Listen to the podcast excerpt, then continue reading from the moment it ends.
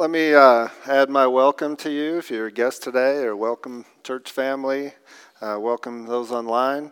My name is Jeff Hookey. Obviously, it's hard to tell the difference between Jamie and I, but uh, I am a little bit older, so Jamie's off today, and I get the privilege of bringing a message to, to you today. Uh, and before I get started, I ask you to pray for pray with me, okay? Heavenly Father, we just uh, come before you. And I pray that uh, my words will be your words for us today, that your Holy Spirit will speak into the hearts of everyone listening. Father, just uh, use us as we seek to glorify you, to build up your kingdom. In Jesus' name, amen. The topic today is the body of Christ. And that's the. Uh, church. That's you as members of the church. And we look at, look at the, the Bible, the Old Testament. It's about the people of God, the Hebrews, the Israelites. It's mostly about the people of God. And then we move into the New Testament, and the first four chapters are about the, the life of Christ, where he is showing us the way, the death of Christ, where he's dying for the forgiveness of our sins, his resurrection to show us that he has power over death, and then 40 days later, his ascension, which takes place in Acts chapter 1. And what, what do the believers do then? Jesus is gone. He's going to send his spirit. What do they do? They gather together and they pray and they receive the Holy Spirit. And the rest of the New Testament, what's it about? So much of it is letters to churches, how churches should be, how churches should function, the members of the churches, which we're all members of the body of Christ. I don't think we can underestimate the importance of the church, the body of Christ. It kind of saddens me when somebody says, Yeah, I'm a Christian, but I, am not part of a church. Meaning, you know, not bonding with other believers. It's like you're missing out on what God's plan is. And that's what we're going to talk about today. so, the church the body, is the body of Christ, it's God's people, and it is meant to show the world the love of God and to come together to build each other up. So, the, the church and I talked about the storms. The church has always been in a battle and is now in a battle. So we are in a battle. And we're not the church, we're part of the church, capital C church worldwide, South Point, small C church. But we're in a battle. you, as individuals, are in a battle. And we're going to look at Ephesians 6 and see what that battle is about. Finally, be strong in the Lord and in the strength of his might. Put on the whole armor of God that you may be able to stand against the schemes of the devil. For we do not wrestle against flesh and blood, but against the rulers, against the authorities, against the cosmic powers of this present darkness, against the spiritual forces of evil in the heavenly places. Now, whether you recognize it or not, there's this spiritual battle going on. It's affecting you individually, uh, your marriage, your family relationships, your friends, your work, your church relationships, relationships in the body of Christ. This cosmic battle is occurring. And God wants us to know it and to be prepared for it and to recognize who the enemy is you know, the enemy is not your spouse, the enemy is not your friends, your boss, one another. Satan is the enemy and the cosmic powers of darkness. and we also see in here in the scripture that we're to put on the full armor of God. We need to recognize we have at our disposal the armor of God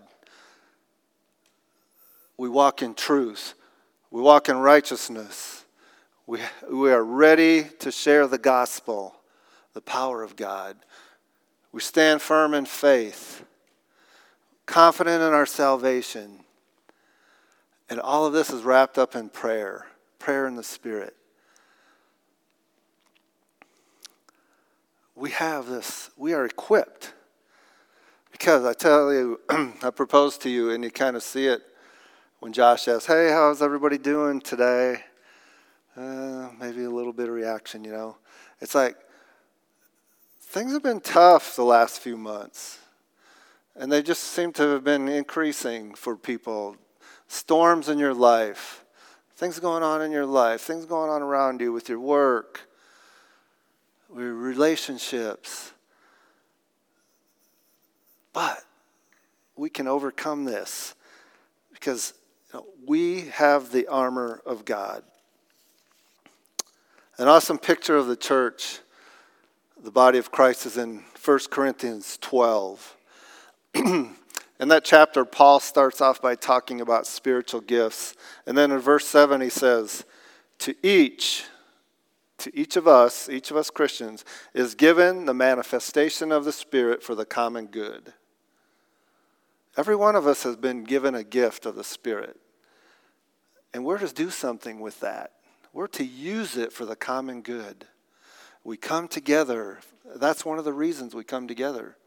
You may have the gift of encouragement. Somebody needs to hear from you today, and they need your encouragement. You may have the gift of healing, so you need to pray for somebody today. We're, we're there for each other in the body. Because in verse 12 it says, For just as the body is one and has many members, and all the members of the body, though many, are one body, so it is with Christ. We, every one of us, is part of this body, this one body. Worldwide, but also here, this segment here at South Point. So we have, we have each other. We have the church. We're the army of God. So we're equipped with the armor of God, and we're the army of God. 1 Corinthians 12, 24 through 27 says, But God has so composed the body, giving greater honor to the part that lacked it, that there may be no division in the body but that the members may have the same care for one another. If one member suffers, all suffer together. If one member is honored, all rejoice together. Now you are the body of Christ and individually members of it. You are the body of Christ. I want to look back at verse in verse 25 where it talks about there may, that there may be no division you know, that the enemy, we need to recognize who the enemy is Satan, the spiritual forces of darkness in the cosmic places. They know, our enemy knows the easiest way to conquer is to divide first. You've heard that saying divide and conquer. He doesn't want us to recognize this, over, this spiritual battle going on. He doesn't want us to keep our eyes on Christ and Him as the true and devil is the true enemy. He wants us to be in strife, in division, in contention. And when those things start happening in your life, realize the root of it. Wait a minute. This isn't what's supposed to be happening. My spouse isn't my enemy. My family member is not my enemy. Somebody in church isn't my enemy. What, what, so, why is this happening today? Well, a couple things. One, you know, we still have this flesh. And the, this war within us, this, that these passions, that war within us, we want our way. It talks about in James, you know, we have these quarrels. And why do we quarrel? Because of these passions within us. We want our way and we don't get our way, so we fight. So we, we're battling this flesh, but we're also battling the voices of culture the voices of the world, the political voices, the social media, all of these ways that we're getting bombarded with all these voices. And what are they saying? They're saying, it's all about you. They're saying it's always somebody else's fault. They're saying you should take offense at everything. Take offense. And they're saying blame others when you don't get your way. And they're saying you should strongly voice your opinion about everything. And you deserve it. So we're hearing that constantly, constantly, and we see it all around us. We see culture, everybody in culture attacking one another all the time. And the sad part is that atmosphere of offense and blame and conflict is infiltrating into the church. And I'm not just talking about South Point, but it, it can happen here. The church as a whole. Christians are starting to act like that. And that's not how we're supposed to be. We're not supposed to act like the world. so, any of you remember the old Burger King slogan? Anybody remember that? Have it your way. Remember that? Have it your way from the early 70s. Some of you don't know what I'm talking about, but they're slow. Have it your way. and I didn't realize this until recently, but back about 10 years ago, they changed it. Anybody know what they changed it to?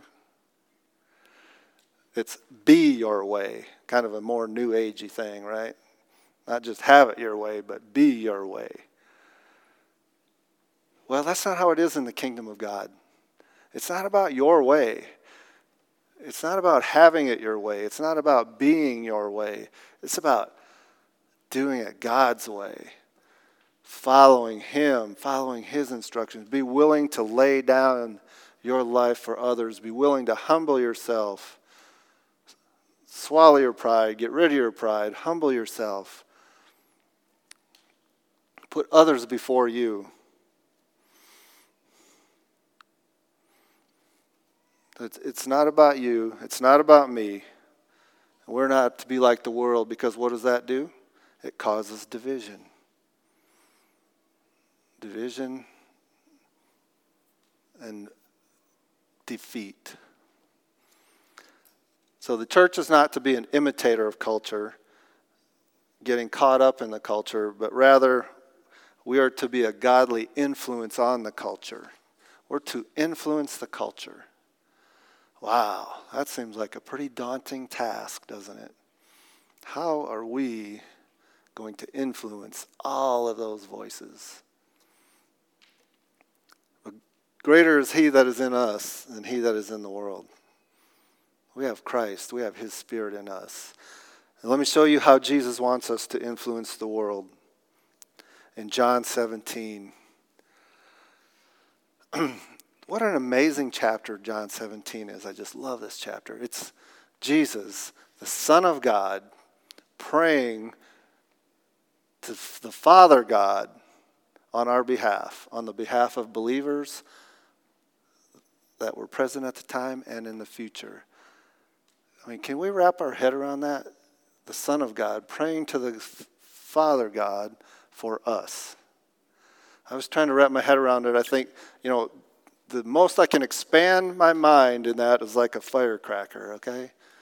But how it really is, is, is like an atomic bomb. That's how far off my concept is from this prayer because I just can't get my head around that. So in John, in um, so Jesus talks out starts out in this prayer talking about the glory of God, and then he begins to pray for the, his followers, and then in verse eleven he prays that they may be one. Jesus wants them to be one. And then in verse 20, he's praying for you and me.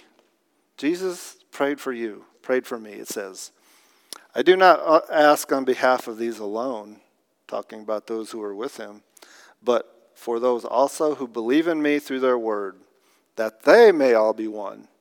Even as you, Father, are in me and I in you, that they also may be in us, so that the world may believe that you sent me. The glory which you have given me, I have given to them that they may be one. Just as we are one. I and them, you and me, that they may be perfected in unity, so that the world may know that you sent me and love them even as you loved me. Isn't this amazing what Jesus prayed? Three, four times if you count being perfected in unity, but three times he prays that they may be one, that the believers may be one. Three times. How important is it to Christ that we be one? Again, it's kind of like my firecracker brain mentality compared to an atomic bomb. We must be one, that we be perfected in unity. Because when we stand together, nothing can defeat us. And why are we doing this? Well, sure, we're here as a body, we're here to love one another, to build one another up, use our gifts for the common good. But also, what does it say here? So that the world may believe that you sent me. And also, he says, so that the world may know that you sent me. This is how we influence the culture. Tells us right here when you're in unity, when you're one, when you're loving one another in this body, this church, and not just here, the big church. The world sees it. And we are influencers of the world. People believe, become believers through that.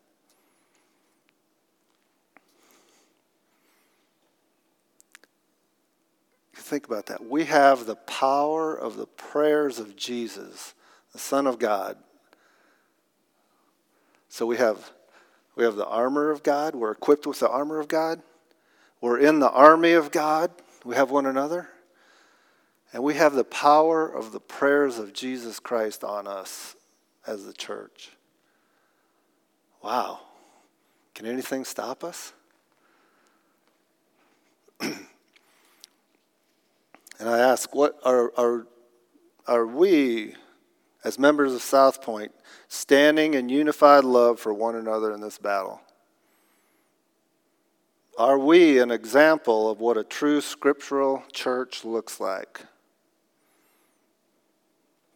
You know, I love the church, capital C. I love South Point.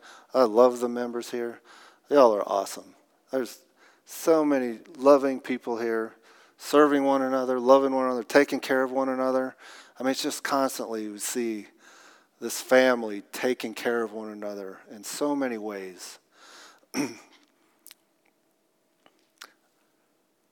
if we're doing that, we're loving one another in the way Jesus prayed, we're influencing the culture. now, again, our enemy, the devil, he wants us to keep our eyes off Jesus. And he wants us to get caught up in strife. He wants us to, to uh, be ignorant of God's word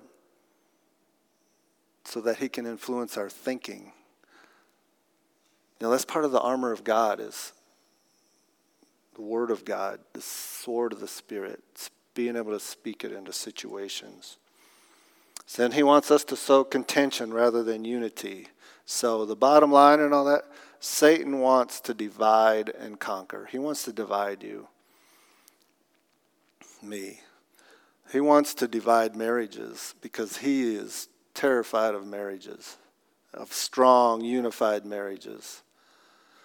My wife Kathy and I were teaching a marriage class right now, and that's one of the things we've been talking about.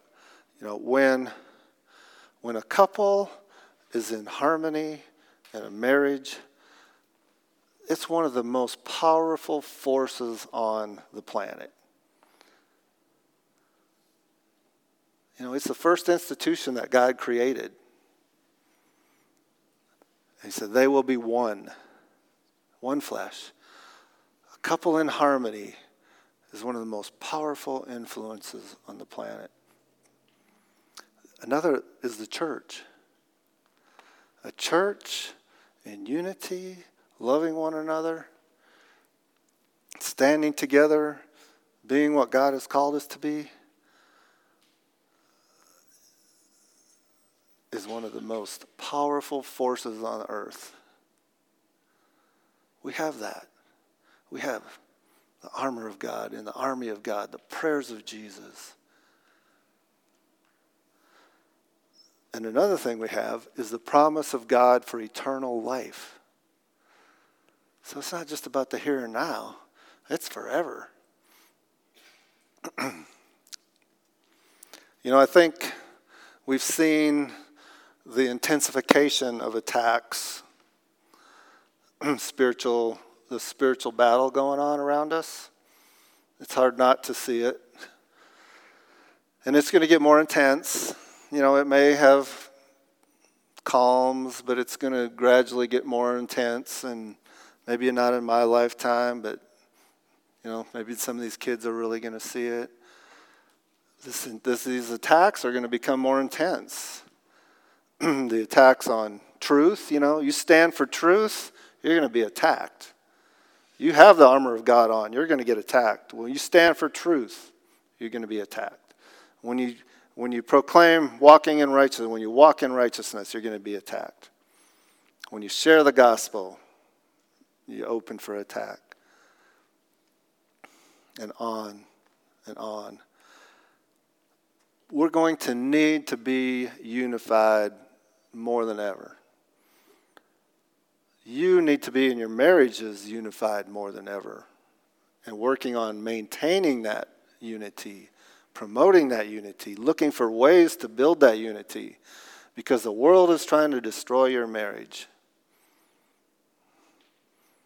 The world is trying to destroy Christians. The world is trying to destroy the church. And how do we guard against that? It's like I've been talking about. These, these, these things are not just for the church, although that's what we're talking. It's also for your marriage, your relationships. So we have the armor of God. We, we are equipped with the armor of God. Make sure you're walking in it. Be a part of the army of God, using your gifts for the common good. Excuse me we have the power of the prayers of the Son of God on us. And we have the promise of eternal life. How can we fail? We can't. We cannot fail. We'll overcome. We will overcome. All it takes is you. It's up to you. It's not up to your spouse, it's not up to your neighbor. It's up to you to do this. And I'm going to pray here in a moment. if, if you don't know what, what it means to be a part of the family of God, the body of Christ, and you've never taken that step, please see me as afterwards or see me as we're in prayer time and we're also going to enter into a time of communion and we can talk about that. But also, as I'm praying, I want you to ask God, show me, God, how I can stop any strife, division. Show me, God, what I need to do to promote unity and harmony. I sure, I, I just love you all. Uh, I love this church. And I'm just excited to see the days ahead. So let's pray. Father, we, we thank you that you have equipped us, you have joined us together. You have filled us with your power. You have promised us victory. All we have to do is walk in it. Walk in it. Keep our minds set on things above and stand firm in this battle, this spiritual battle stand firm in unity as the body of Christ. Speak to us, Lord, now and in the coming moments of the as we gather in communion and throughout the week. May we be promoters of unity. In Jesus' name, amen.